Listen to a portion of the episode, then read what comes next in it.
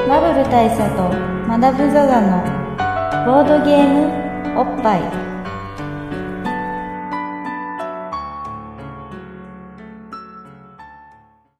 バブル大佐とマダム・ザ・ザのボードゲームおっっぱい毎回ドイツ直送のボードゲームカードゲームを一杯やりつつぼんやりざっくりご紹介しております MC1 のバブル大佐です MC にマダム・ザ・ザですはいじゃあお疲れお疲れ様ですえい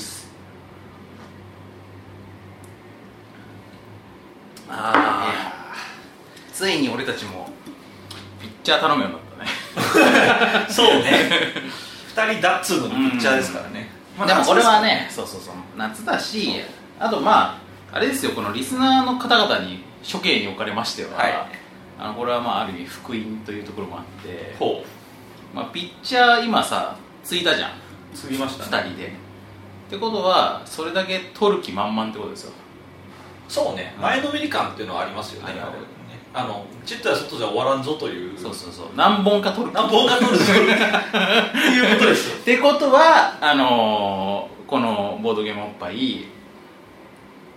また何本かパパン連続で出る可能性があるってことでしょすねそしてまたしばらくしばらくあれあいつらもうやめたのかなって今、うん今何ヶ月更新されてないかご存知です、えっとバックヤモンの回が最高ですよねそうですあれいつだっけ、まあ、今年ではあるが今年ですえーっとね僕の記憶だと多分4月の頭ぐらいかななるほどじゃあまだ2ヶ月2ヶ月3ヶ月23ヶ月だ23ヶ月ただ俺が4月だっつってるだけでふむふむバッカっていう可能性もあるちげえよっていうこともあるんいですやよでもバックマンどうだっけ取っでてもすそもぐそも出したかどうかもわかんないからねそううんあとほら我々、んあの今年入るの遅かったじゃないあそうなんだよねうんだからまあ去年が長かったから今年まだ4ヶ月くらいしか経ってないはずなんで、うんはいはいはいそんなに空いてるはずないんですよなるほど新年から計算しても理論的にねそうそうそう、うんまあこの2ヶ月をそんなに空いてないと言ってしまういやこれそねうかこれそうこかれおっさん時間おっさんタイムスーパーおっさんタイムだよねそんなおっさんタイムですよねだからねそうそもそもね、うんなんでこんな空いてんのかっていうところあるんですけど、ねうんそもそも我々会ってないですよねあんまりねそうマダムと会う機会自体が減ってはいるんだけれどもでもそんな気も別にしないんだよねあんまりねしてないですねやっぱさそれがやっぱスーパーおっさんタイムですよねそうご無沙汰の5の字も出てないですうよ、んだってさ3年ぶりぐらいに会った同級生とか割とあこの間会った時さみたいな感じになるよねなりますよね我々もすでにそういうノリでもうそ今う日も会った瞬間にうんちょっとゴーヤとか食いたくないみたいな夏だから なぜなら夏だからっつってっていうとこからスタートするぐらいだから、やっぱ久しぶりみたいにならないんだよならないですねうんまあでも多分ねこの子はね多分そのリスナー処刑に置かれましても順調にそのおっちゃんおばちゃん化が進んでいるそうですね可能性が高いだのしまあこの我々との間柄も結構もう窮地の中になってるかうらんそうそうそうそうそうたまさかな感じでこの「ボッパイ」がね更うん新プロットされても、あんまり久しぶりと思わないんじゃないかまな、あそうだよねだからやっぱりあれかな僕らより例えばさ年上なのにおっぱいまだ次の出さないんですかみたいなことを言ってくる人がちょっとあれかな精神年齢が やめなさい よすいません他でもない小野さんとかに言われてんだ からそうだねすみませんでしたはすいませんでした、いでまあだからあの連続でやりますんでねもう出しちゃいますよやっていくつもりでやっちゃいますよ、そういう気持ちでピッチャーをそうそうそうでまあ久しぶりは久しぶりなので、まあ、ちょっと近況報告も兼ねまして、はいあの今回はですねあの取り上げるゲームはいまあボードゲームではあるんですけれども、はいあのちょっと僭越ながらね僭越なが ら僭越ながら未来逆算思考っていうボードゲームがはいはい、未来逆算思考っていうっていうボードゲームがありまして、はいまあ、これボードゲームだからさ、まあ、なかなか皆さんゲームマーケットとかさすごろく屋とかではいはいテンデイズでバネスト見ないなって方もいるこうメビウスのシールも貼ってないなって思う方も確かにいらっしゃると思うんですけど、まあ、そういったゲームをね、あの最近僕が作ってましたので、はいあのそれのご紹介をねししたいかななんてなるほど思ってるわけなんですよはいはい、だからこの、うんね、今回数本取るぞっていうところうんのまず一発目は、うんあの広報活動から入ろうそういうことですよねそうでもこれはねまあ理にかなって言いましてやっぱりマダムも久しぶりだからおちょっと失礼いたします、はいお待たせいたしましたはいこちらはい乾き物パーツになります、はいありがとうございますはいはいあすいませんありがとうございますありがとうございます失礼いたしましたはいありがとうございますすあこれあありりががととううごござざいいますすまありがとうございますごゆっくりどうぞおしぼりがありがとうございますありがとうございますさあというわけでね来た来た乾き物パーティー乾き物パーティーがでもこのメニュー名すごいよな乾き物パーティーねねちょっとゲームっぽいですよね 乾き物パーティーっていうゲームありそうだよねありそうですよねフリーズあたりのねそうそうおつまみメビウスパーさんとかつけそうな名前じゃないつでけすそかう乾き物パー乾き物パーティティーはーってさっきマダムともちょっとこれ話になってたんですけど パパーリー感がやっぱパーリー感が 乾き乾いてるすごいですよそうだよね普通だから店のメニューで乾き物出すときに乾き物って言わないですからねそううだよねあのどっちかっていうとそれって、まあ、別称っていうかさ、まあそうですよねねそうそうそうだってそうこのパーパーティーっていうパーティーこのこのねパーリー感がパーリー感すごいですよねこれ本当いい語感ですよね乾だからまああれだよねその乾いてるってことはさ、まあ、ちょっとこうそのドライドライな感じなわけじゃん、そうですねそれに対してのこのパーリー感っていうのパーリー感ねパーリーってパリもピっ感ともっともパリピ感っていうのはドライじゃないものじゃん、まあウェットですよねねドねドライなやつはだってねパーリーしないからね、まあそうですよねうんえ何の意味があるんですかみたいなねはいうん僕そういうのはちょっとみたいなタイプですからね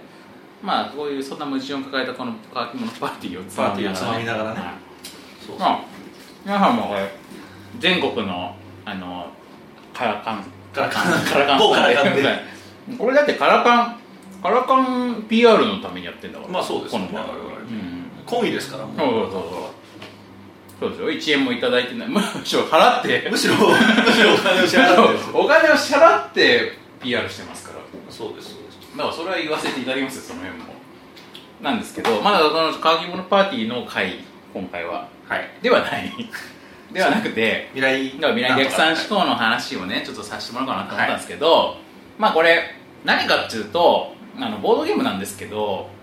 あのー店では売ってなくってはいはいお台場にね東京お台場東京お台場お台場にあのーお台場的で有名な台場的で有名なレインボ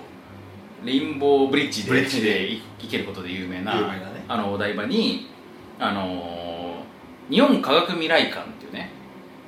まあ、正確に言うと日本科学未来館っていうねはいあのー国がやってる国がやってる、日本がやってる、はい文部科学省がやってる、こう権威のあはいる、はいやってるあのーあれが未来館未来科学館がありまして、で科学館っていうのはですね、まあ、日本全国にあるわけなんですけど、えまあそのいろいろある科学館の中で最も最新鋭かつとんがっているーまあ、つまり未来的なそうそうそうそうそう科学館なんですわここがはいでそこのなんかまあそこって2000年ぐらいにオープンしたところだからもう15年とか6年とか経ってるわけなんですけど、そこの、まあ、大規模なリニューアルというのが今回初めてありまして、はい2016年でそのまあその常設展示とさ企画展示っていうのがあるじゃんそういうありますね科大体学館にしても美術館とかさ博物館とかって、まあ、それの常設展示が大幅に、まあ、入れがあるはいということでそれのうちの一つを作ったわけなんですよなるほどはい、で、まさじにゃ大あ抜擢ダイバー的されたダダイバイバーー的的さされれたたダイバーダイバーシティのダ力イバーシティの近力くでねされてでなんかこうじゃあじゃあゲームじゃないじゃんと、はいうん科学展示じゃんってなるほどなると思うんですけどこれがなんどういうわけかゲームでしてはい、ゲームでもあっ たゲームでもありまして、まあ、しかもあの僕らが作るからにはボードゲームでもボードゲームでもあるねあるので、まあ、このここで紹介してもね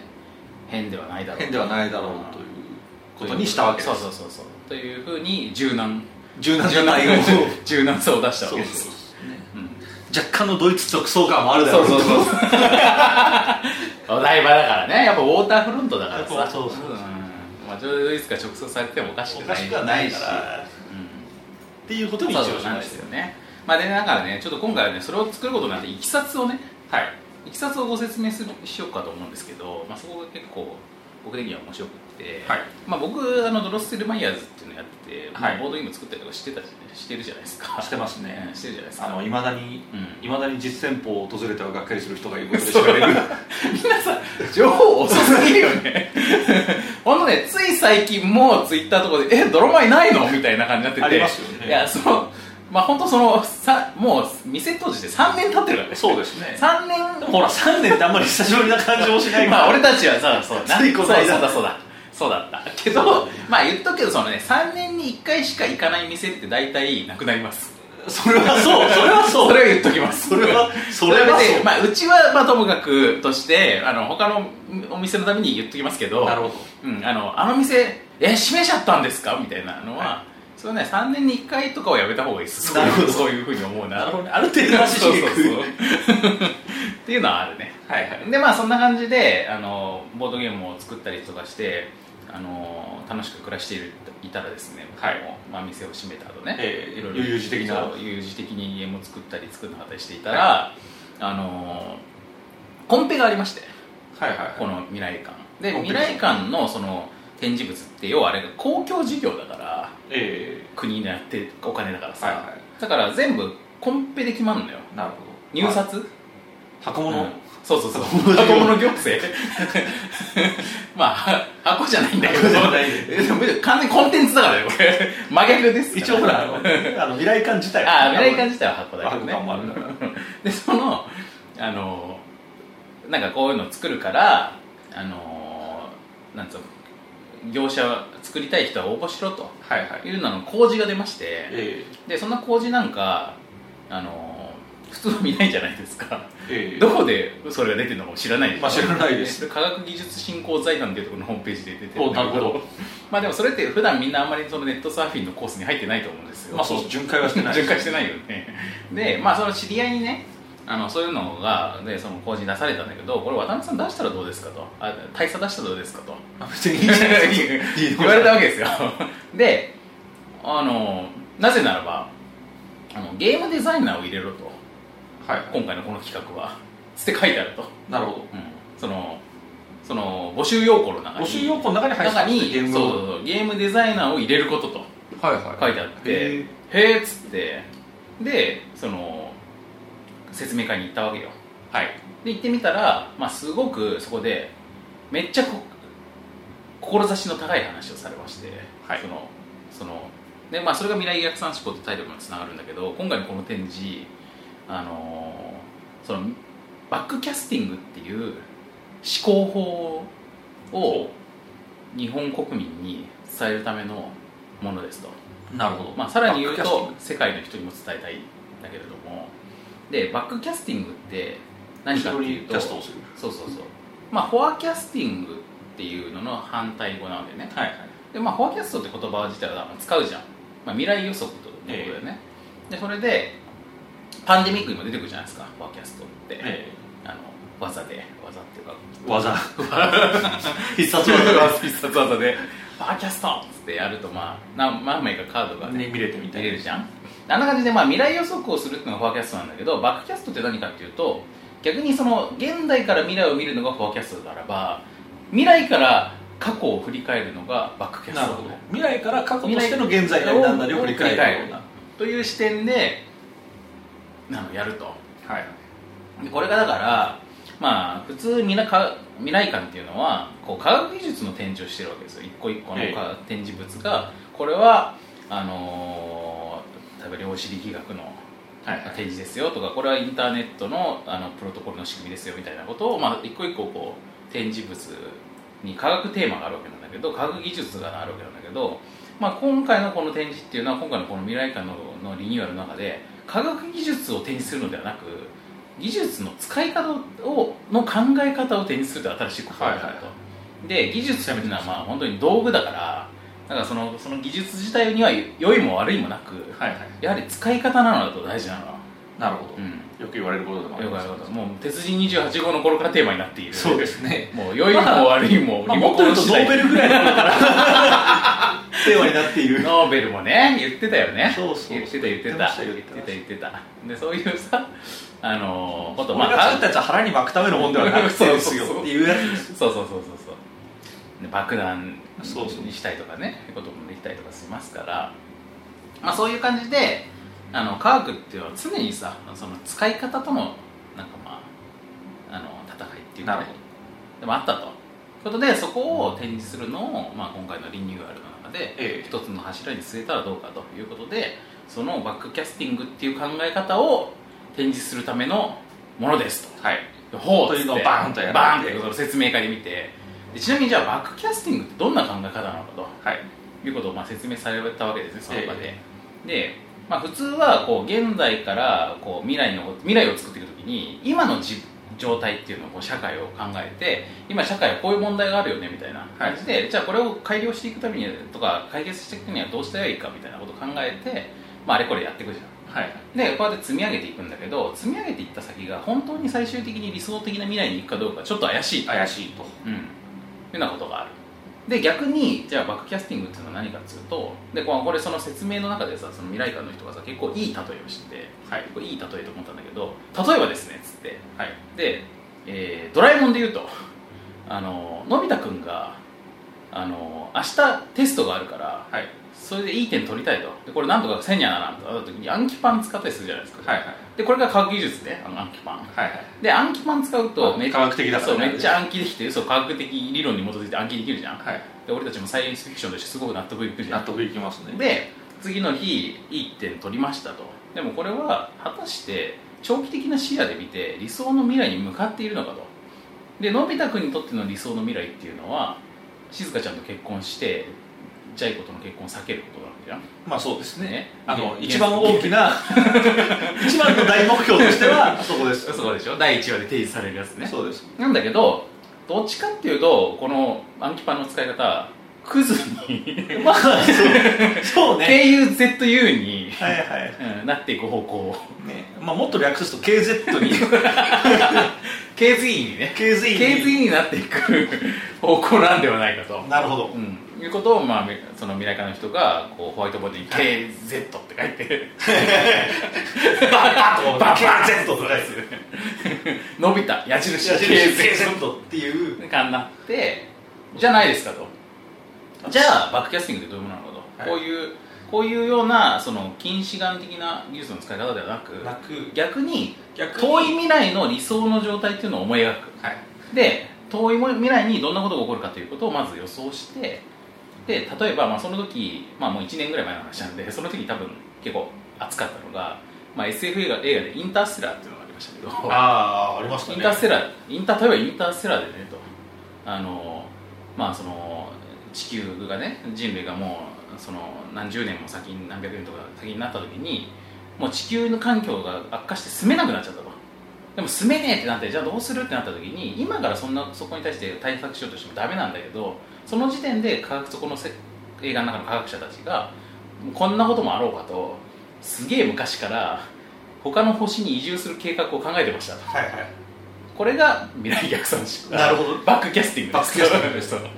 そうだからこんなこともあろうかとそうそうそうの理論である理論であるとっていうのを聞いてで、まあ、その説明はでもね、まあ、その KZ とか書いてなかったけど今の2つの例は本当にその未来観まあがそういう確かにそういう例を出してたの例えばのび太くんが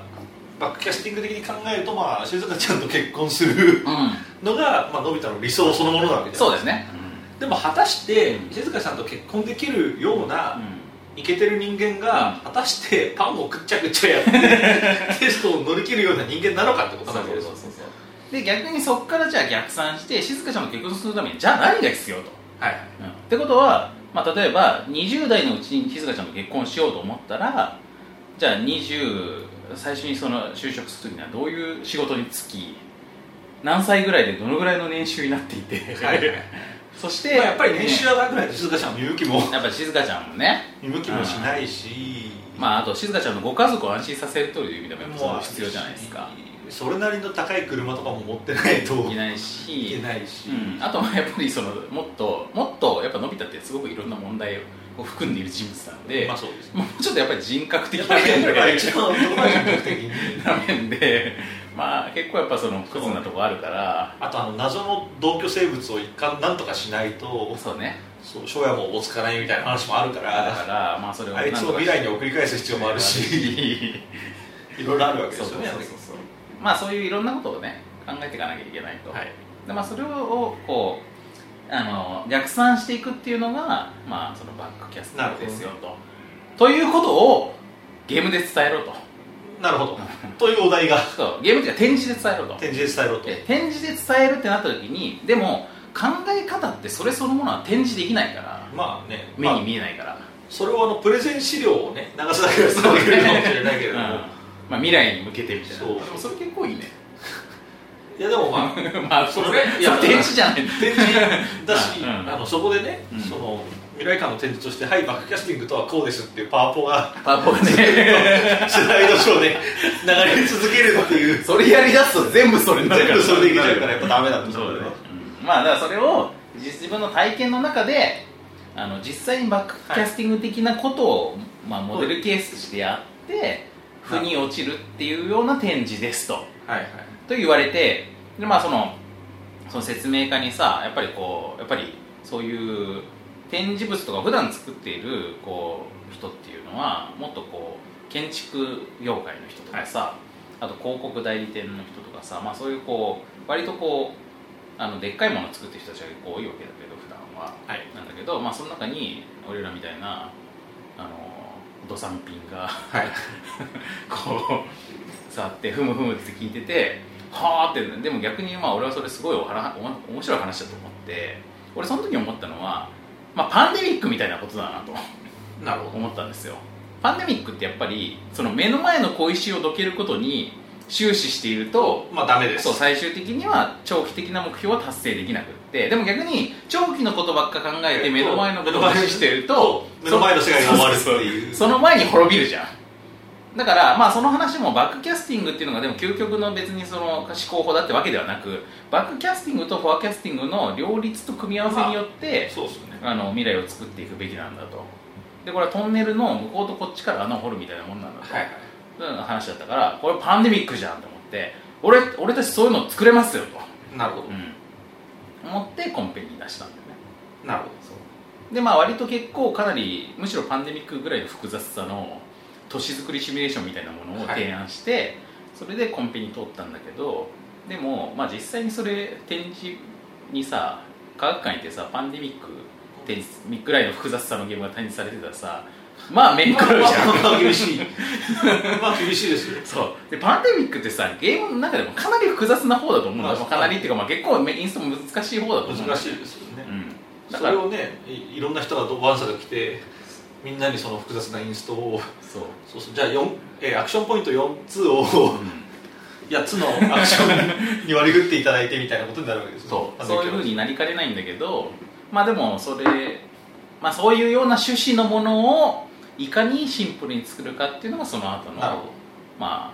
課題になるわけですわで結局ねその、まあ、パンデミック、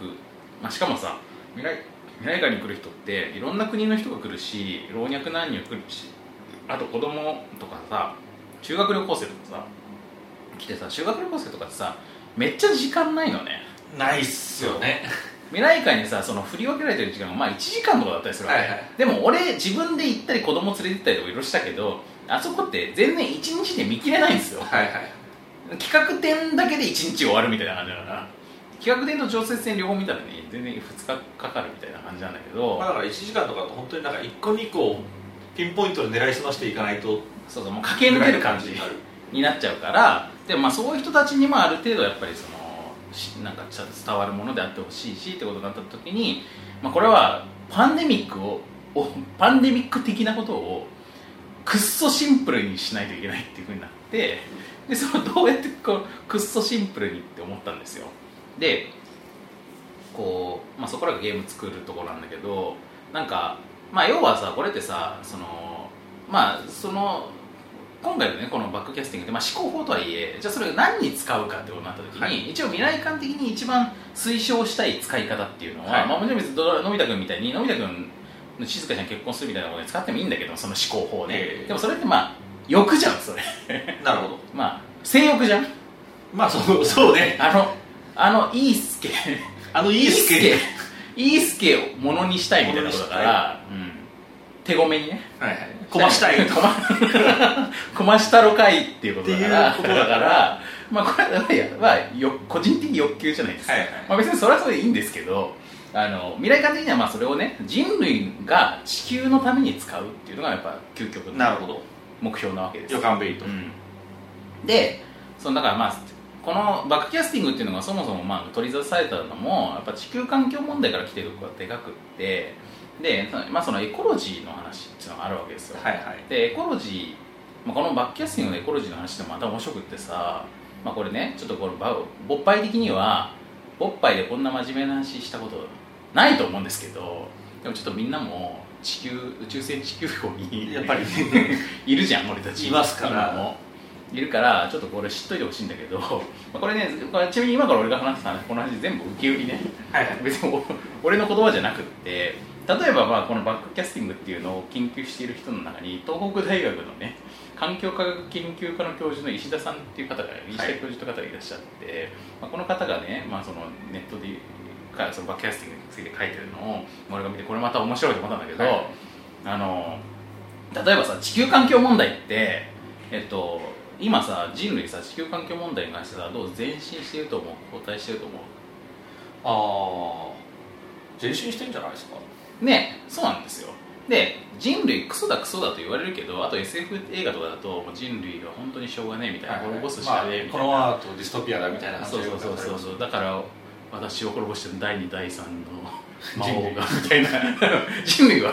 人類は別に第2第3じゃなくて今もいるんですけどまあそんな感じで人類どうしようもねえみたいなのがよく言われるけど人類そこそこいけてるとこもあってあのね例えば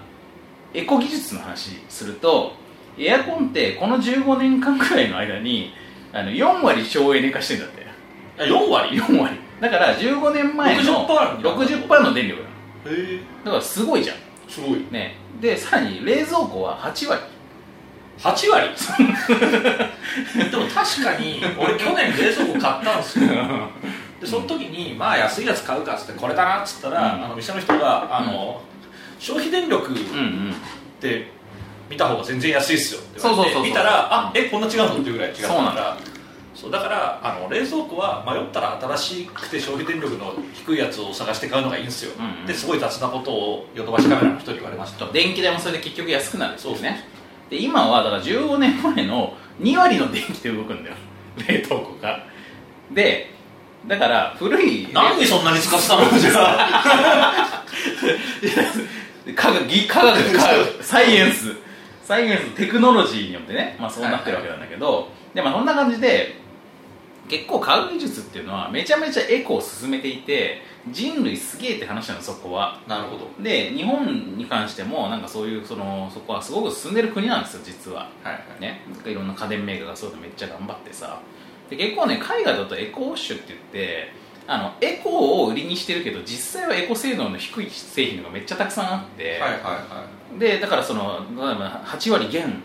消費電力8割減率でも実際は全然減してないみたいな、はいはいれまあそういうお客さんはさ嘘測んないから嘘グッズみたいなやつそうがある嘘エコグッズみたいなのがたくさんあるんだけど日本はそういうのも全然ないからだからけすごい進んでるわけねだからいいんですよすごくなるほなんだけどで日本はだからエコテクノロジーがかなり世界一に近いで環境に対する意識も非常に高いでじゃあかんその環境問題が解決に向かってるはずだと思いきや、えー日本の家庭のエネルギー消費はじゃあ15年前に比べるとどうなってるかというと1.23倍になってる増えてる増えて るそうあそう 電気代を下がってるのに冷蔵庫が8割使って8割いやか家庭のだってその電気消費のかなり高い割合を冷蔵庫が占めてたのかつてではそれが8割になったからだからみんな過去のそのそれこそ15年前に冷蔵庫を作っていた技術者はこれで人類は救われたわっつって救われるわ思ってもおかしくないのにそれ増えてるんですよ増えてる痩せたと思いきや太って いるそうそうでこれいや本当にねまさにそのその例えの通りでこれ何かっつうと要するにまああるでしょそのあの かローカロリーのスイーツをバカ食いする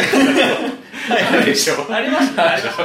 いやこれありますヘルシーだっつって、はいむしゃーってだってこのコークはダイエットって書いてあるから大丈夫だよ ガバガバみたいやつな、ですよねそう感じで結局そのエコ商品がどんなに出てもその商品自体のバリエーションが横に増えていって、はいはいで俺たちは昔は持ってなかった電化商品もいろいろ今持ってるじゃまないあです持かちに持ってるしやっぱゲームハードもいっぱい持ってるかそらうで昔は紙で読んでた本も電化製品で読んでるぐらいの確かに勢いですからで XBOX は相変わらずさすあれ変わらずあの弁当 箱みたいなすごいファンをファーンって さバ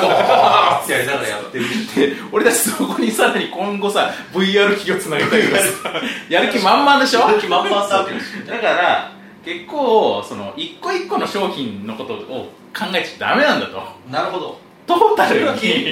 トータルに考えないと意味ねえんだとなるほどね、うんだから生活全体社会全体をどうやって作るのかってことを考えないとダメででそれはまあそのしエコエコ商品一個一個だけじゃなくって学者とかも学者ってどうしてもさその専門バカみたいになりがちというかまあバカっていうとそこにれだけど特化するからねそうでやっぱりど研究者どんどんどんどんこう科学技術って進歩すればするほど専門化していって細分化されていくからはいその自分の分野以外のこと知りませんっていうふうになりがちなわけよなるほどでそうすると一個一個のところでは何か問題解決みたいなのがされてる風でもトータルに言うと実はそうなってないみたいなことがしばしばあるわけねなるほどね、まあ、だからパンデミックとかで例えると、うんあのトルコの辺りは綺麗になったよみたいなことをみんなが言ってるんだがそうそうそうそう全体の連携は取れてないからワクチンとかは作れないみたいなそういう話だったりする赤のウイルスのことだけを考えていて他は全部放置してるからそれ赤は進んでるかもしれないけど他が進んでないもう黄色で進むよみたいなちなみにパンデミックの例を出しすぎだけども、うんパンデミックってなんじゃらっていう人はあの過去の放送を聞いてくださそいうといあのそうあのボードゲームおっぱいのパンデミックの回っていうのはねありそうますありましたんでうんまあそれをね見てほしい聞いてほしいんですけどあとは買ってやっていただければいいんですそうけそどうそうまあ、というような話があるそうそうそうでそういうようなことをじゃあ解決していくのがバックキャスティングであってで今これさ俺さその未来逆算思考の話っていうよりもバックキャスティングの話ばっかしてんじゃんはい、でこれ全然正しくって未来逆算思考はまあどうでもいいんですよ本当はなるほどあのまバッあクキャスティングがそれを伝えるためにするだから伝われば別にいいんですよだから今回のこのポッドキャストも未来逆算思考の回と言いつつ実はバックキャスティングの話を皆さんにお伝えする、なるほど、うん、回というふうに私は思っていましてじゃあもう具体的な話はや めて podcast の話をやりますいやでも俺いやでも全然その話だけでも全然俺はいいと思うぐらいの話で,、はいはいでこれねじゃあバックキャスティングってでもまあ俺さそんなにもともとそんなに意識の高い人じゃないのでエコに関してエコってものに興味あったかと言われて大して興味ないのもともとはいはいなんでかっていうとエコってなんか面白くないからだよつまんないまあそうですね、うんそれは分かるそうでなんでかというとエコの話すると基本我慢の話になるから、まあそうそういうことですよね、でもあやれ暖房を抑えろ冷房を抑えろそうとそうかっていう話そでうですよもそれで言うと俺やっぱダイエットコークすら飲まない人間だから、はいはいコーラ飲むならガツンと甘い一もの番を飲うみたまいコーラをそうというタイプはいはいなのでそういうのがねもともと性に合わないんですけどこのバックキャスティングの何がいいと思ったかっていうとそのね我慢っていうのを否定してるからなんだよねなるほうん、であのーまあこのエコの話でもう一個この石田先生が言ってるやつ東北大学のね面白いなと思ったのは風呂日本日本の誇る文化である風呂どはい風呂ね風呂入るじゃないですか俺たちええで風呂入るのってね1回の風呂に300リットルの水が必要なのね、使えますね、すごくね300リッターかそう300リットル使うんですってでしかも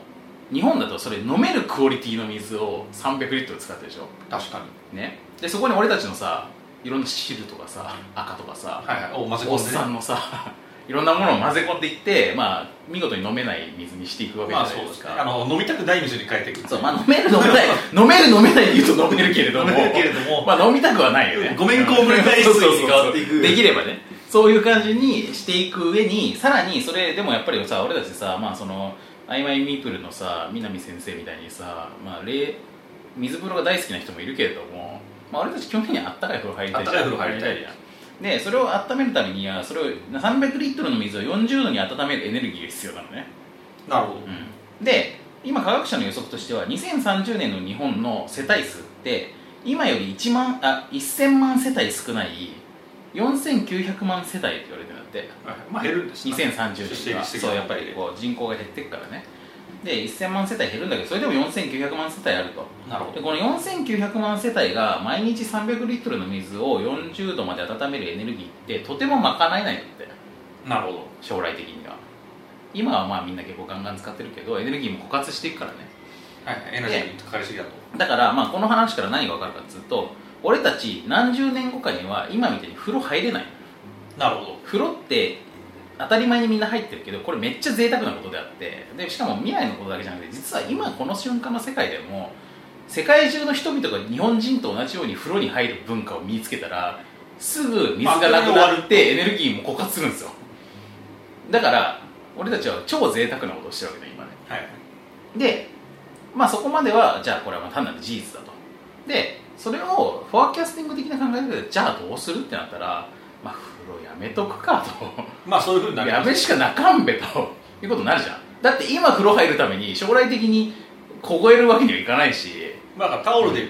体を拭くぐらいにしようそかうそうそうまあでも欧米の人みたいになんか軽くシャワー浴びて終わるみたいな感じにするのが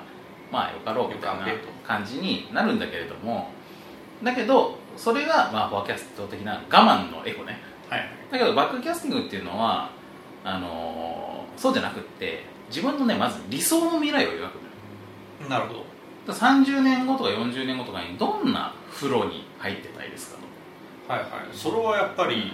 あったかいお湯を潤沢にそうだよね使ってでそうするとそもそもなんで風呂入りたかったんだっけということに体なをるきれいにしたいそうってことですよねで風呂っていうのはやっぱりいろんな機能があって体をきれいにするそうでしょであとあったかまるあったあったまるリラックスするあとなんか文化的な要素もあるし銭湯に行くとかみたいな、温泉とかさ、まあ、こういうようなことっていうのを満たせる未来型の風呂っていうのがあればいいわけじゃんなるほでこの石田先生が言ってるのは例えばね例えばなんですけど例えばねと、えー泡の風呂っていうのをどはいはいはい考えてでそのその風呂をさ高密度の泡のあったかい泡の塊にしてそれを何らかの形で体の周りにまとわせてで泡が弾けることによって超音波の発生で体をきれいにし、ホコリを正面張力で吸着ししかも泡だから圧倒的に水が少なくて済んで、温めるためのエネルギーも少なくて済むししかも軽いとで軽いとなると今の風呂と違ってもしかすると持ち運べるかもしれないなるほで風呂を体にまとったまま移動したりどはいはいある日はベランダに入ったりはいある日はリビングで入ったりみたいな風呂スーツ的なもの、はいはい入浴ア状ワマ態ンとなって街を歩くんですそうかそうそうそう入浴状態のまま街を歩く街を歩いたりみたいなできる可能性もあるできるかもしれないみたいなでのためにじゃあ科学技術をそういう研究をしてみましょうみたいなだから将来そういう思考法そう理想の状態を思い描いてそこに至る道筋っていうのを切り開いていく科学技術を今から考えるはいっていうねなることほどねなんですよこれ面白くないこれ面白いそう考え方して面めっちゃクリエイティブなんですよ白いでも全然うんバックキャスティング関係ないですけど、はい泡に関してはあれらしいですね、あの消防活動で今ガンガン生かされてるらしいですねえその火事のところに水をバーってやると、うんまあ、当然水をすごい使うし、ー、うんで普通だったらあのなんか消火栓うんから水を取るんですけど、まあ、日本だとすごい狭い道が多いじゃないですか、うんうんそういうところだともうはしご車も入れないとか、うんうんあのでかい車が入れないから、うで消火栓もないから水がそもそもあんまり送れないみたいなことがあるらしくて、そういう時のために小型の消防車があってその中には水がまあ大した量じゃないけど入っていて、うんでもそれを泡状に噴射することで少ない水で火が消せるっていうのがんもう作られていてなんか日本では実用化もされてるらしいですよなんか泡ってめっちゃ空気入ってるから火消えなそうな感じするけでど、ね、どっこいすごい消化できるらしいんですよ、えっていうのをなんかで見ましーまあでも確かになんか遮断する性能高そうなもんじゃないですかね空気をねたなんかそんな気はします、んまあどういう仕組みなのかよくわかんないけどまあ、まあそういうまあ空気の泡じゃないのガスの泡なのかもしれないしねわかんないですね、うんだからもしかしたらただの水じゃなくて何か混じったのかもしれないしとかってことなのかもしれないですなるほどが、まあ、そんな話もありましたね、まあそんな感じで科学技術っていうのはねだからねあのいい使い方すればいいはずなんですよ なるほどね私はあのそういうだから面白い使い方を考えようぜってそういそううそうこともあるわけですなその近視眼的にじゃあ我慢だみたいなやつは、あの要は工夫がねえということでもあるでなんかしばしば逆にそれでその技術ドリブンという言い方を未来館の人たちはしてたんだけどはい、技術ありきでそうこういう技術が開発できたからな何しまし何に使いましょうかっていうことに結構なりがちなんだとだからそうじゃない使い方にしなきゃいけないみたいなそれはもうう、んあれ面白いしあれですよねあの実はボードゲームとかでもありますよそあのメカニクスドリブンじゃないですけうど、うんうんそういや本当そうマなジんだでよ構築ありきでゲーム作りましょうっていう話がニュースドリブンに近いですよね、そうで例えばデッキ構築とかトリックテイクとかでトリックテイクの手札をこういうふうにいじってみたらどうだろうみたいなのはこれ技術ドリブン技術ドリブンであるということですねでそうじゃなくて最終的にあの達成したいプレイ感とか例えばそのパーティーの場でより盛り上がるものとかみたいなあと親子で遊んで楽しいものとかそういうこう実現したいプレイ風景を思い描いてゲームをデザインするっていうのがバックキャスティング的な作り方だね、なるほどうまあなんかどっちもさっき言ったフォーキャスティングバックキャスティング両方使ってっていうのもそういうとこん、そろうですねそうそうまあどっちかだけにはなんないんですよそうそう結局絶対はね、どうにうん、もなだらかないでしょらさっきのもさそのプロの話があった上で泡を研究してる人いますよそういえばみたいなそれはさ技術ドリブンまあそれはそうですねうんまあ、そういうのも全然ありなんだけどまあだからそこに片方によって近視眼的にならないっていうことですねっていうような感じでまあだからそれを伝えるためのゲームを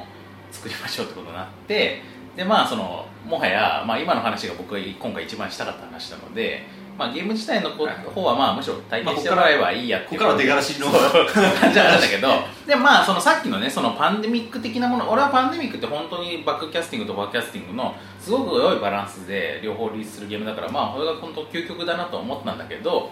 それをまあもうちょっとまあざっくりした感じになってもいいからそれをもっとシンプルに誰でも触ってすぐ遊べるみたいな感じするにはどうすればいいかなって考えてってでね俺一回ねその思ったのがこれってさ、まあ、さっきのエコの話で言うとさ、まあ、50年後今回のその未来観から提示されたテーマは50年後の未来に地球が持続していることなるほサスティナブルな状態の地球を実現することで持続可能な世界をそうそう持続可能な世界をでそれの1個の目標値は50年後だと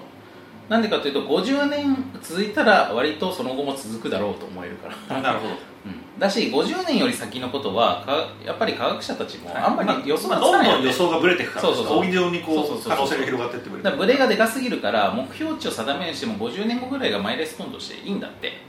で50年後まで例えば風呂なら風呂が続けられているはいそしたらそれは後も多分続けられるだろうとかみたいな感じであと例えば今うなぎ食えなくなってる、はい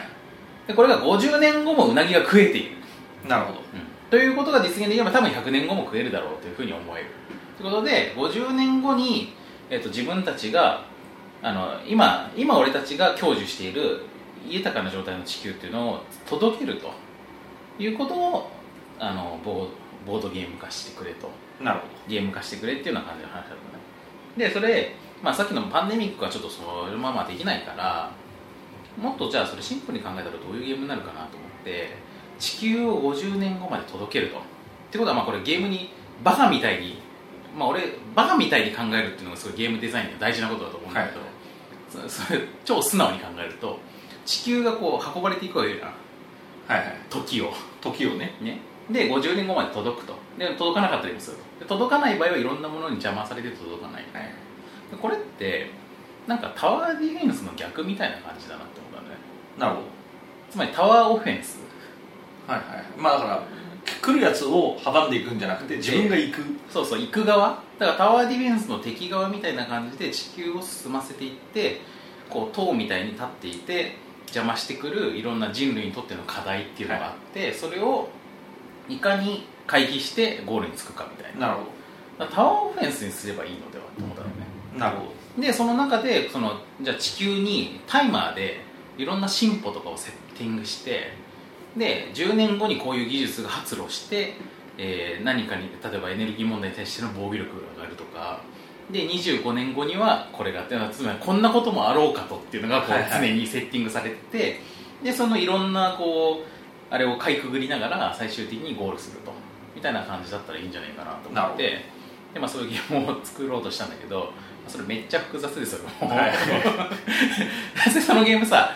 すごい全てを知り尽くした上で最初に全部計画してまあ確かにねだからなんかマリオとかみたいにやりながらあこの敵触っちゃダメなんだなとかみたいに試行錯誤が効かないわけよじゃなくてうん完璧に50年後までプロットしてそうマリオで言うとゴゴールまでの道筋を最初に全部入力しきった上ではいはいスタートして、何秒後にジャンプ そうそうそうそうでここでこれキノコ取ってるはずだからみたいな激ムズ そうそうで だってこれより一元さんお断りな感じになるなとなってでそれをさらにじゃあシンプル化していった時にもうその科学技術をなんかこうプランニングするとか無理だろうとなった時にもっとそれを抽象化して平面上でもうとにかく敵がいて人類にとっての敵課題になるものが障害になるものがあってそれを平面上で避けていく、なるほど、うんまあこのぐらいだったらもう初見でわかるでしょ意味がゲームとか普段しない人でもああれ触んないようにこうルートを描くのねとはいはいイライラ棒みたいな感じそうそうそうそういやだから本当でそうなんですよ巨大な電流イライラ棒だなと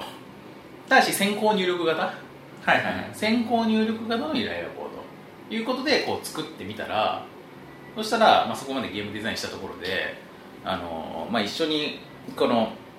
このプロジェクトね結構ボードゲーム界隈の人も多く関わっていて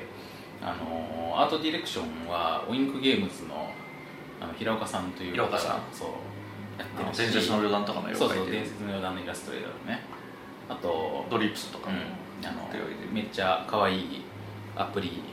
あのやらなくていい RPG ことドリップスドリープスをの、まあ、絵描きさんで、まあ、最近オリンピックに入ったんだけど、まあはいまあ、そのこのこのプロジェクト中に入ったの途中で最初はオリンピックの人じゃなかったんだけどという平岡さんが描いてたりとかししまあ、いろいろ結構ボードゲーム界隈の人とかデジタルゲーム界隈の人いろんな人が関わってる中であのアークライトの、まあ、野沢さんはいまあ、親しみを込めて野沢君と呼んでますが、まあ、野沢君が、あのーまあ、一緒にいてでこれこれルーニークエストみたいですんと、はいうん、なったわけですよルーニークエストっていうゲームは実際そんな感じですよねだよねルーニークエストってボードゲームがあるんですよでこれはまあ「ボッパイ」ではまだ取り上げたことがないけれどもあの一筆書きでこのスタート地点からゴール地点までのあの道筋をねペンで書くのねホワイトボードみたいなボードにただしそのやっぱり避けなきゃいけない敵とか取りたいアイテムとかがあってそれがこのボード上じゃないところに見本として置いてあるの机の真ん中とかにでそれを見ながらふむふむあの辺を避けるのねみたいなことをはい考えて、こうあの透明のプラ板の上にこうそれを書いて、はいでで実際に照ら実し合際わせにてそのマップに重ねてみてわあ敵に触ってたとか、はいはいあのアイテム取れてたみたいなうんアイテム取れてたでもこれは取り逃したとかみたいなことをやって点数を計算するっていうゲームなんだけどまあルーニングクエストみたいですねっつってなってあ確かにってなったんだよねでまあそれは別に俺は全然嫌じゃなくってあのあじゃあやっぱアナログゲームなんだこれはとなるほど思ったわけですよまあそれもの自体は実際のこの未来逆算思考はデジタルで制御してるしプロジェクションマッピングとかもやってるからあのーまあどっちかっていうとものとしてはデジタルゲームなんだけどでも巨大なルーニークエストでもあるとなるほど10メートルあるからねはいでででしかもルーニングクエストみたいなゲームってこう物理的なさこう要は一筆書きとかする時の自分のこの指先の感覚とその見本が置いてあることのその感覚のギャップみたいなところがゲーム性の中心になるから、あのでかいっていうことがそこのゲーム性ギャップさがあればあるほど面白いんじゃないかそうそうすごい直結するんですよだからでかいルーニクエストは小さいルーニクエストとは全然別のゲームになるだろうということが予想できたから、あこれは全然いいなと思ってでまあ実際そのあの敵も動いてたりとかさあのまあ遊んでみると全然違うものではあるんだけど根本的にやりたいことっていうのはすごく近いはいものででまあだからしかもこう、まあ、今回これを設計しているのってデザインムジカというねまあ、はいイケてるイケてるあのイケてるあの空間設計のあのデザイン事務所があってでまあそこのその安藤さんっていうさそのまあデザイナーが、はいあのなんていうかそのマップをさそのデジタルゲームとしてのデザインだけではなくってこう立体物としてえ結構入り組んだ形にこうデザインしてくれたわけなんだけどこの入り組みがまたさあのー物理的にこっちから見るとこうこの途中のところが影になって見えないとかみたいな,、なんかそういうなんかこうあの物理的な見える見えないの関係みたいなのがゲーム性に落とし込まれているっていうふうになってえあれもすごく僕いいアイデアだと思いましたねそうこれもだからねアナログゲームなんですよだからそれでだからねマップがね全部見渡せちゃったらさ入力する場所からさ遠くの方を見て、それでそのふーって書けばいいからもう本当にこれはルーニークエスト以外の何者でもないんだけど実際はこのゲーム途中ですごい山みたいになって高い山みたいになってそうてそうま山あり谷ありになってるからこうデコボコしてるからだから全部を見ることはできないのよだからでも前半は見えるのねだからその自分のその入力をしている現在という場所から時の流れをある程度のところまでは見渡せると、はいこれがだからフォアキャスティングですよなるほどそこは見ながらあここをこうしようっつって、近視眼的にやっても割とできるでもそれより先のことっていうのは未来予測をしなきゃいけなくてでまあまあ今回の場合は未来予測って何かっていうとまず前もって見に行くってことねはいはい見に行ってああそこにああいう敵がいるのねみたいなであそこに進歩アイテムがあるのねみたいなことを見てふむふむっつってまあここはまあ実質は記憶ゲーなんだけどでも、まあ、そういう未よ未来予測が、まあ、記憶によってブレるじゃんはいでまあ未来予測っていうのは遠い未来の感覚そうそうそうそうブレみたいなものを表現してるってことですねそうあの未来ってブレるからさみたいなことをやるっていうようなゲームになっていてまあまあちょっとこうあのオープンしてからオープンしたのもゴールデンウィークちょっと前ぐらいだったからもう結構一月以上経った前なのでまあちょっと経ったから自分もだんだんこう冷静になってきたところではあるんだけどまあ今改めて思い出すとあなかなかいい感じにまとまったのではとこの難しいお題に対して、はいというふうにちょっと自画自賛できるなるうん、し、まあ、やっぱりこれに関わってくいろんな人が関わっていてあのさすげえ面白かったのはこの e スポーツプロデューサーの犬飼さんって人がいるんだけど、ほどはい e スポーツプロデューサーそうまあ e スポーツまあゲームプロデューサーでもなんだけどさ普通に、えなんだけどなんかこう最近は e スポーツというものに、まあ、こうし何年もずっと取り組んでいてあのーまあゲームってゲームって何なのっていう話をなった時にまあ普通の人はやっぱり日本ではテレビゲームをやっぱイメージする人がもともと多いっていうのがやっぱアナログゲーム界隈の人たちからしたらいやゲームって他にももっといろいろあるんだろうとえ俺俺たちのこの好きなあデジアナログゲームカードゲームとか、まあ、将棋とか囲碁とかこれもこれもゲームだしむしろこっちの方が古くからあるゲームだしって思うじゃんなるほでこれのまた別の回答として犬飼さんが言うところのいやむしろ古来ゲームってこれでしょって言ってるのはスポーツなのどまあスポーツでしょ、それはまあそうですよねそうで実際そうだしだからなんかさもともと犬飼さんってバンプレストの格闘ゲーム作ったりとかしてて全然デジタルゲーム界隈の,、はい人ではあったんだけどそこからちょっとドロップアウトしてゲームっていうものの定義を広げていくみたいになった時に俺はアナログゲームっていうふうに思ったけど犬飼さんはスポーツっていうふうに思ってなんか全然違うことを思ってるんだけどちょっとやってることが近いよねはいはいでなんかこうだからちょっとその自分とパラレルなさところにあるさまた別の可能性みたいな感じで、まあ、この人がこれのこの展示の監修者としてあの関わっていてでこの人がね、まあ、なんで監修やってるかっていうとその前に未来館でそのもっと何年も前に作られた「穴蔵の歌」っていうああの飯田和俊さんというさ、まあ、巨人のドシンとかアフガノートの休日とかを作ったあのデジタルゲームクリエイターとしてこうカリスマ性のあるアーティスティックな人がいるじゃないですかあの人の作った展示にあの一緒に作ってた人なのねその犬飼さんででだからその時の知見をもとに、まあ、その経験者としていろいろアドバイスをなくれるほるどっていう感じで、まあ、監修として入ってたんだけどまあ、そういうような感じでね、まあ、そういう、まあ、なんか関わってる人は全員面白かったから、まあ、物も結構いい感じになったと思うし、なのであのボードゲーマーの方はぜひあおすすめでああのる一回触ってくださいとでしかも、まあ、実はこの未来逆算思考バランス調整の段階で結構むずく作ってあって、おおうん、でしかもねこの今回バランス調整はね猿楽町っていうところがやってるんだけど猿楽町ってさそああのの任天堂のゲームとかさ、なんかそういう なんですかなんか結構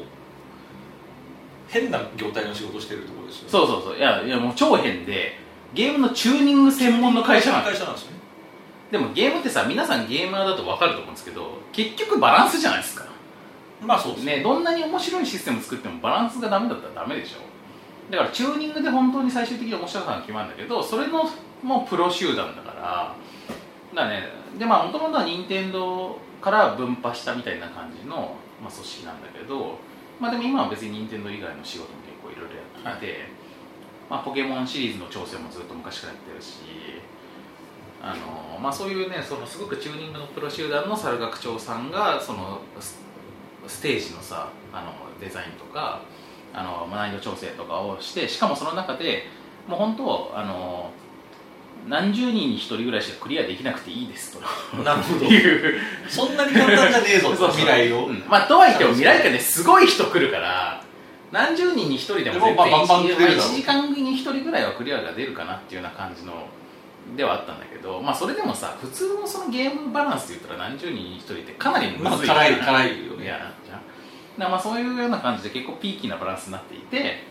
でまあそうそうこれはなかなかクリアは出ないだろうと思っていたらまあこの泥米からのねいろいろ告知を見て来てくれた ボードゲーマー勢のクリア率の高さすごいです そうあの大人げないやつら そがうそうそう来てはバンバンクリアしてるらってしいいとくっていういうのもあって、まあ、そういうところもまあ含めてね、まあ、その面白いところですよなんかこうやっぱいろんな人がさだって本当にねその未来館ってあのインインドかなんかのサリーを着たおばあちゃんとかが未来逆算思考やってたりとかするわけよ、はいはい でこういう人に自分のゲームをやらせる機会っていうのがもう本な当にかなかないやね一生のうち本当にこんな1回でもあるっていうのはすごいことだなと思って確かにいい経験ですよね、でも逆にだからそれだけ広い人に遊べるように作ったので、まあ、ゲーマーがやるとまあちょっとその要素が少ない分物足りないかもしれないけどゲーマーだったらパンデミックみたいなゲームの方がさやりやりごたえはあると思うんだけれどまあそういうちょっと変なものができましたよということで、まあ、さっきのでもまあ俺はねでもこの宮崎さん思考を作ってる時も作ってるスタッフは全員やっぱここがすごく全員がめっちゃあの志がねあの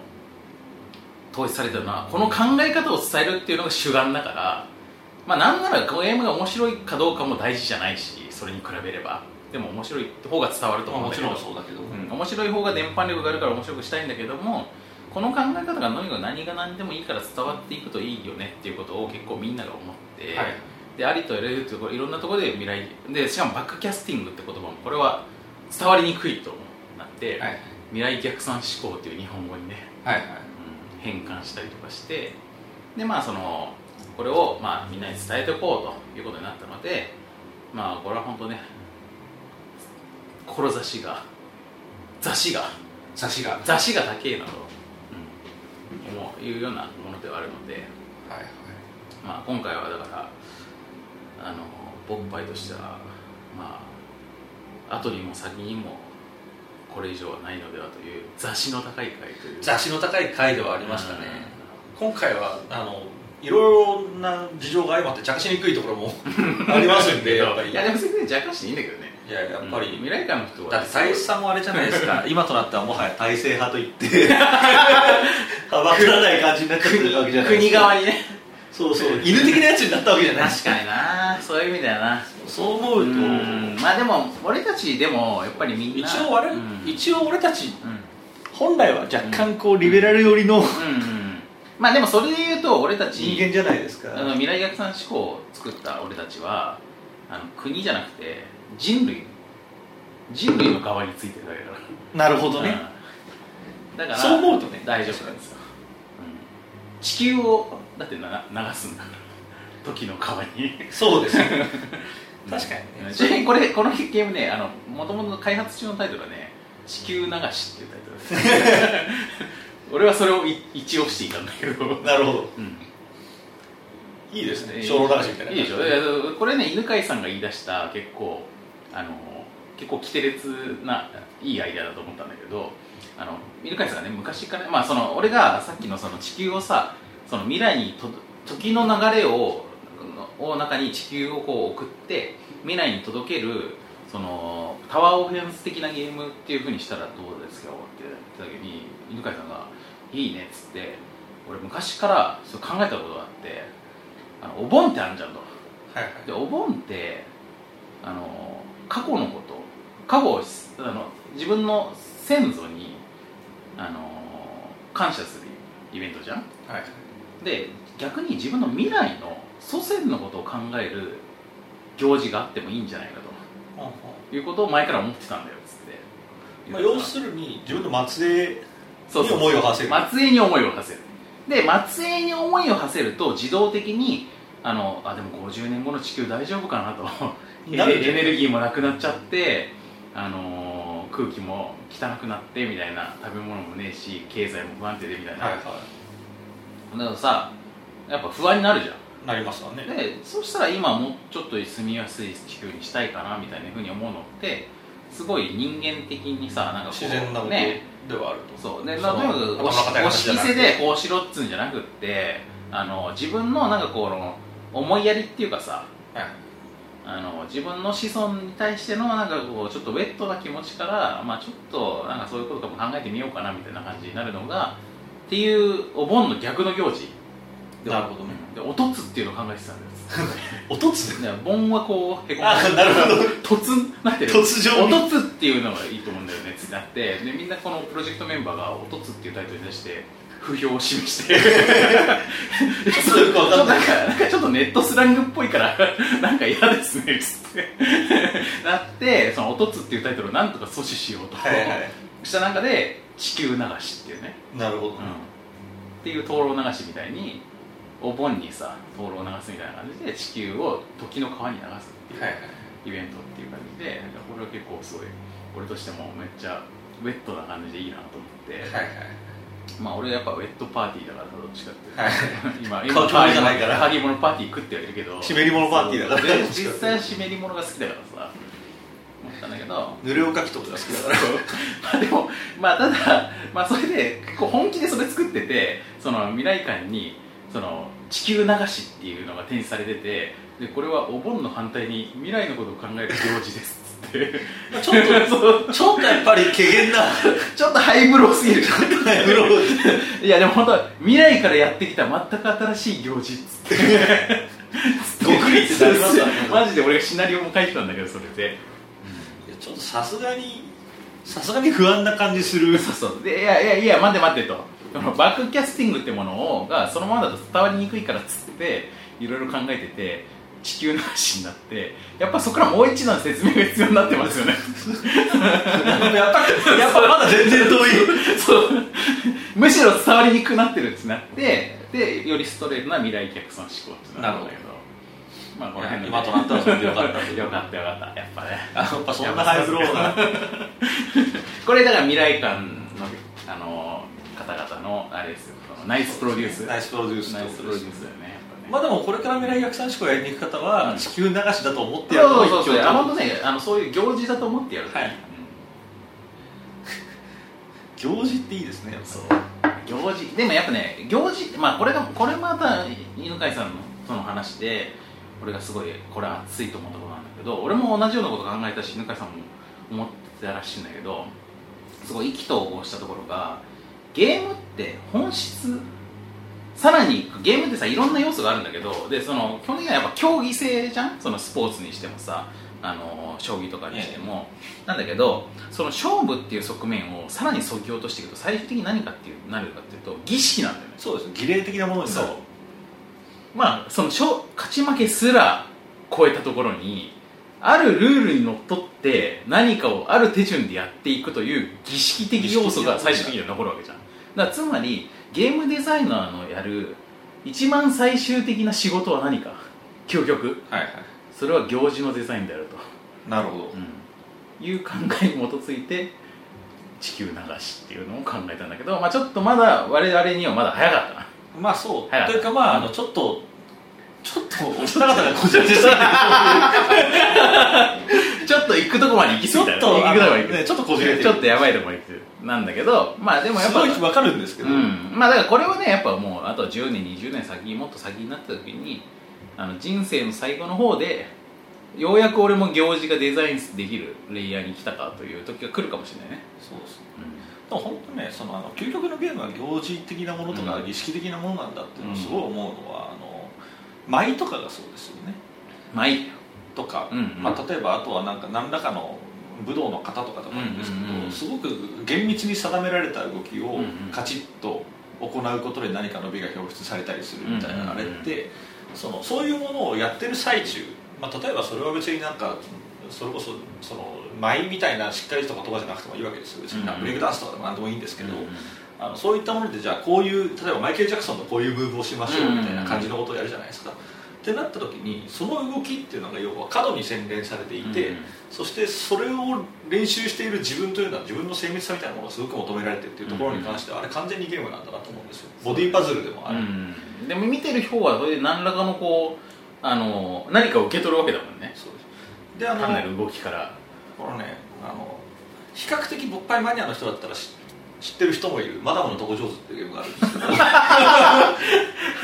あそうだねダムのとこ上手っていうゲームがあこるんれあれですよあのゆ今のところ唯一のボッパイでのオリ公式オリジナルゲーム公式オリジナルゲームうんですよね、まあゲームデザインゲームデザインマダム、まあマダム俺ザザですけどね、でまあ、このゲーム何かっていうと、まあ、あれなんですよその何のコンポーネントもない状態で一人でツイスターをやるっていうゲームなんですけ どで周りに人がいて、あのまあ、例えばそのなんていうんですかね踊り手みたいなのがいるわけですうんよ、うまあ、とこ上手な人、んまあマダムだよねそうマダムっていうで最も代表的なところで言うとマダム最も代表的に言うとマダムがいるわけですよ、でこの人があのまずじゃあスタートってなったら周りにいるね人たちが「お前右手をここに置け」とうんうん命令されてでこっちは右手を置きますじゃあ次お前、えー、とじゃあ例えば右足はあっちだというのをやって、まあ、限界を迎えるまでそれをやるっていうゲームなんですけど、これのあのプレイ風景の儀式感はすごいんですよそうだねなんかもう本当にあれはなんかすごくなんだろうねその祝祭祝祭感でもあり、まあ呪術的な感じもまあどっちかそっちだね結構ブルー感ドルイド的なそうそう強いんですけど、うんだからああいうのを考えるとやっぱゲームとね儀式とか儀礼というものは確かに切り離せないじゃあマダムもやっぱそっち派だったあかと僕も明らかにそっち派だったねちなみにこの「マダムのとこ上手」ってゲームはかつてボッパイのあのリアルイベントの中で一回行われ一た回もなりものなましんたですけけど、どまあ、客がほとんどいなかった んでそうですよ1名だよね1名ですじゃなかったよね、まあ、確かに数名1名だよね1 1名だった気がするねまあここに見たんだけどそれはどっちかというと関係者っていうか、まあ知そうり合い勢だったからうんまあ、そこれ余談ですなんでそ、なんで1名しかいなかったんだっていうと、別のイベントの前に時間が余ったからこの時間もったいないから何か入れようってそうそうそうそうそうすごい土壇場で勃発イベントやろうとかって言って たあの泥米のバックギャモンイベントだよねそれこそバックギャモンイベントを渋谷でやった時にイベントスペースを借りてそれでなんかこうやったんだけどまあそれそのイベント自体はお昼からだったから午前中なんか空いてるからもったいないですってで急遽急遽じゃあこの空いてる時間で何かイベントやろうかっつってで勃発勃発リスナー集まれっつってやったら1名 まあ一名 これやっぱねだってあれえあれ前日とかじゃなかったでしたっけそうそうそう告知したのが前日だったよねまあでもいや別にそのさすがに前日からいきなり来るってくるのは無理かなと思ったんだけどもともと午後からのバックギャモンイベントに来る予定の人がちょっと早めて来るとかはまあ別に来れる人は来れるかなって思ったんだけどまあみんないろいろそうそうあとご多忙ごドタボーと多忙かの折あとまあほとんどの人あの告知がかすってもいないって こまあと 意味が分かんなかったっていうのもあるかもしれないねまあそういうわけでやっぱりまあそんな余談はありつつうん、いやだからまあやっぱこの儀式的儀式としてのゲームっていうのはやっぱりまだまだあのフロンティアでありあのピンとこない来づらいとこではありでもまああの最終的には俺はそこにいろんなものがつながっていくんじゃないかなって思ってるんですけどね僕も思いますだしまあなんか結構あの例えば同人会とかでも気づいてる人はいる、いるあのおみかん様とおかみなかん様とかおみかん様、おみかん様に近いゲームとしてはもともとあのほらあの緑の肉屋の男、うんうんフリーデマ・フリーゼ氏うがんうんうんに似たようなゲームを作ってるというのもありますし、うんいやだからねやっぱりねこいつ分かってんなっていうゲームデザイナーはそういうところにちょっとちょっと触れたり触れなかったりそうですそうですあとあの、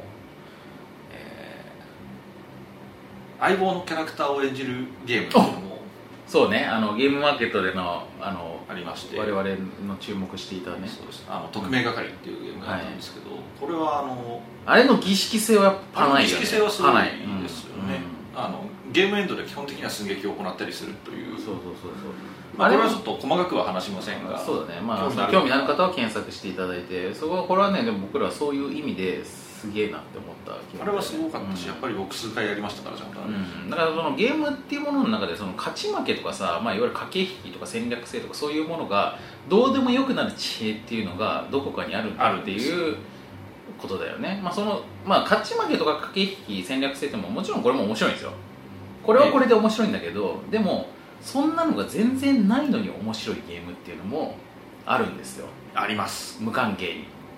でね実はまあ今俺これねあのまあ、すごくエキセントリックなことを言ってるように思うかもしれないけど実はあのねすごい小さい子向けのゲームを考えたり子供と一緒に遊んだりとかしてるとそこってねすごい普通に実感できることなのあでもそうかもしれないですねあのちっちゃい子のゲームっていうのは実は勝ち負けとか頭の使いどころとかはそんなに大事じゃなくって要はルールに従って、はい、サイコロ振って3が出たからこのコマ3つ動かしてねっつって123って動かすでここについたよっていうこの行為自体が楽しいのよなるほどで今ななんでか分かんないけど俺今この話しながらちょっと涙ぐん だけどなんでなんでいやだでもろう本当にねそのゲ何かーム原体験だろうゲームの現象的な面白さってそこなのよだから人生ゲームをち子供の頃とかにやってでなんかこうはい500ドル手に入れましたっつってじゃあ、あのー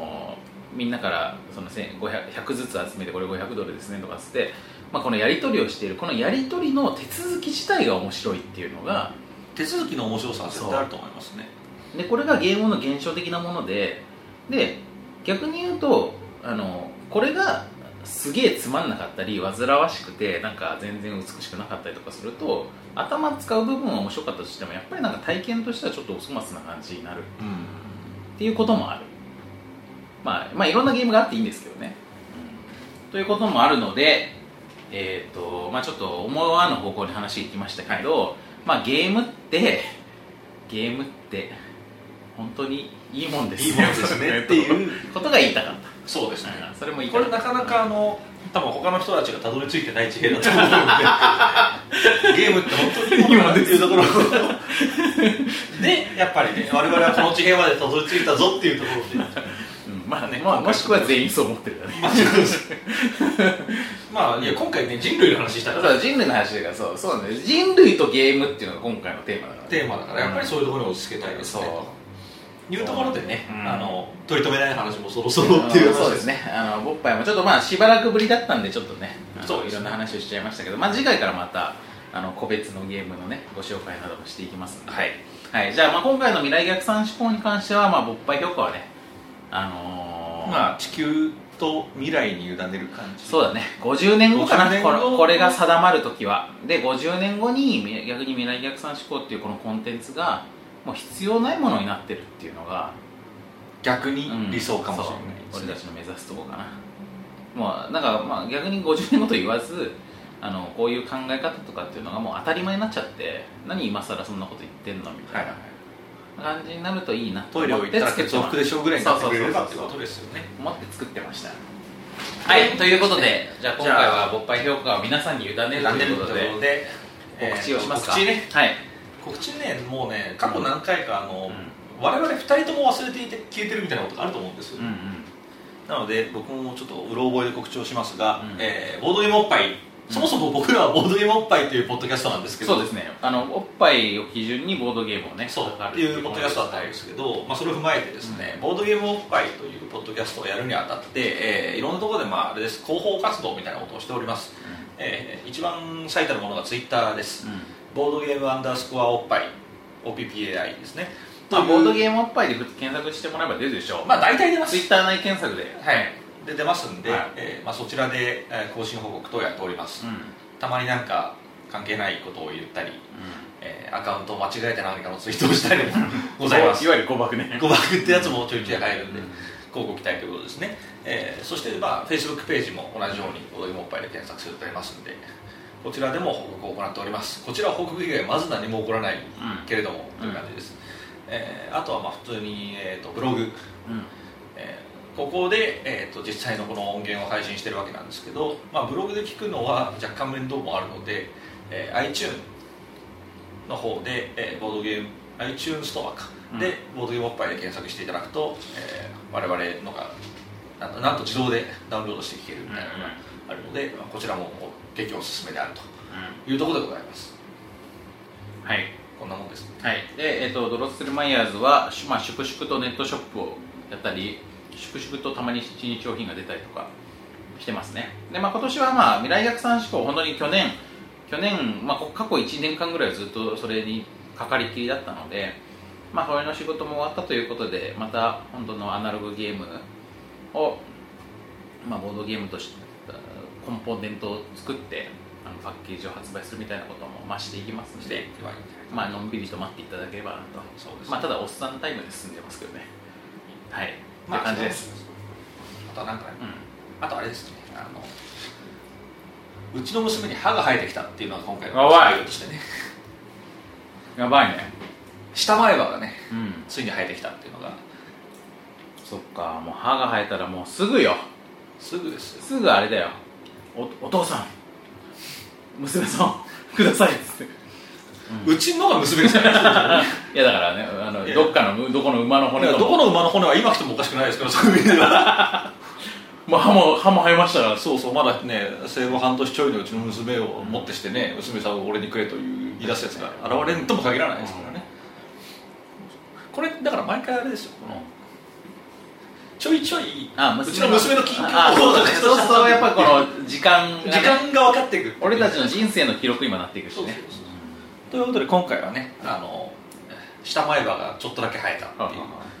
ことをうちの娘の告知とさせていただきあますそうだあと未来未来館に行ってくださいとにかく皆さんそうですねお台場にありますからで東京テレポート駅で降りてあるいは、えー、と臨海線の東京テレポート駅か、えーみなえーあれなんだっけいやゆりかもめゆりかもめの船の科学館駅で降りていただいて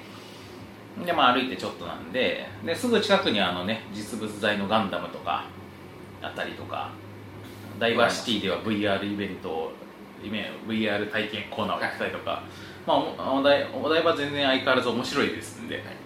未来館はうん未来学産志向の他にもなかなかいいのがい、やー面白いのたいっくぱさんいああるるよよという話を聞きました、うんなんかあと企画展もさやっぱ常に面白くってさついこの間までやってたのはあのーゲームオンっていうねあのゲームオンデジタルゲームのその創生から、えー現在の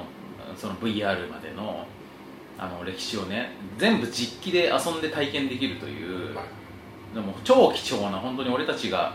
あの学生の頃から資料でしか読んだことがないようなさあの俺のスペースウォーとかさ もう本当にゲームの黎明期のゲームとかあとまあスペースインベーターとかももちろんですけどセンチピードとかさ